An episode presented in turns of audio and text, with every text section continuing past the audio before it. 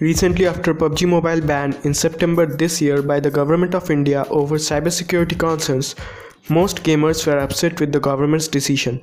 Gamers and youth took to Twitter to backlash the decision of PUBG ban. PUBG Mobile has been banned in India due to its partnership with Chinese company Tencent. Before PUBG Mobile ban, more than over 100 other Chinese apps were banned from India due to recent Indo-China border conflicts and cybersecurity concerns. After New Delhi banned PUBG Mobile, the gaming firm cut publishing ties with Tencent in the country. Prior to PUBG ban, uh, PUBG Mobile's content was hosted on Tencent Cloud. PUBG Mobile has more than over 50 million monthly active users from India and no doubt that after the ban, the gaming giant has suffered a high loss. Two months after the ban order, PUBG Mobile has terminated its service for Indian users. I am quoting the official statement from PUBG India. Protecting user data has always been a top priority and we have always complied with applicable data protection laws and regulations in India. All users' gameplay information is processed in a transparent manner as disclosed in our privacy policy. According to a leading tech portal, Krafton, the parent firm of PUBG Corporation, announced today that it has inked a global partnership with Microsoft. As a part of the deal, games including PUBG Mobile that are developed by Krafton or its subsidiaries will be hosted on Microsoft Azure.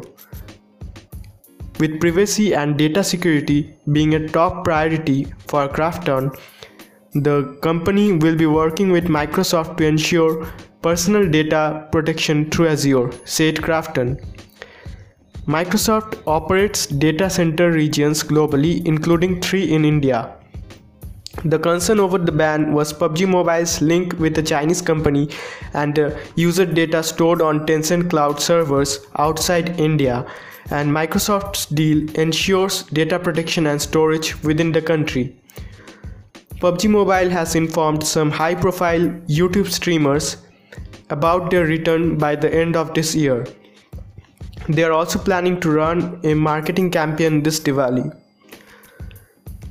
PUBG has also engaged with a number of local firms, including Paytm and telecom giant Airtel, to explore whether they would be interested in publishing the popular mobile game in their country.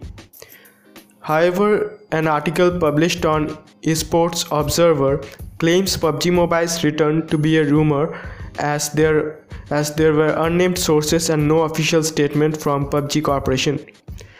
Despite cybersecurity concerns, the game's addictive nature has also resulted in many tragedies so far, which is very alarming.